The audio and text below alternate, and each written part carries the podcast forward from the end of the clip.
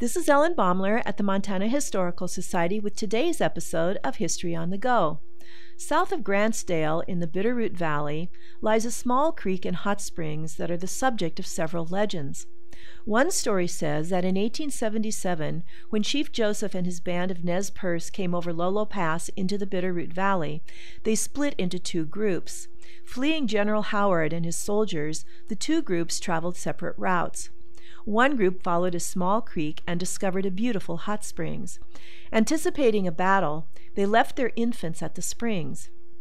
When they returned, the children, protected by the springs, were all sleeping peacefully. Thus they named the creek and hot springs Sleeping Child. However, another legend is not so pleasant. Earlier stories name the hot springs and creek Weeping Child. Indians of long ago said that when a traveler passed near the springs, a crying child would draw him there. He found a child weeping uncontrollably and would take it in his arms to comfort it. The child would be very hungry, so he would offer his finger as a pacifier. The child was so hungry it soon sucked all the flesh off his finger, then off his arm, then all the flesh from his body, leaving only a skeleton. The child would then disappear and lie in wait for another unsuspecting traveler to share the same fate.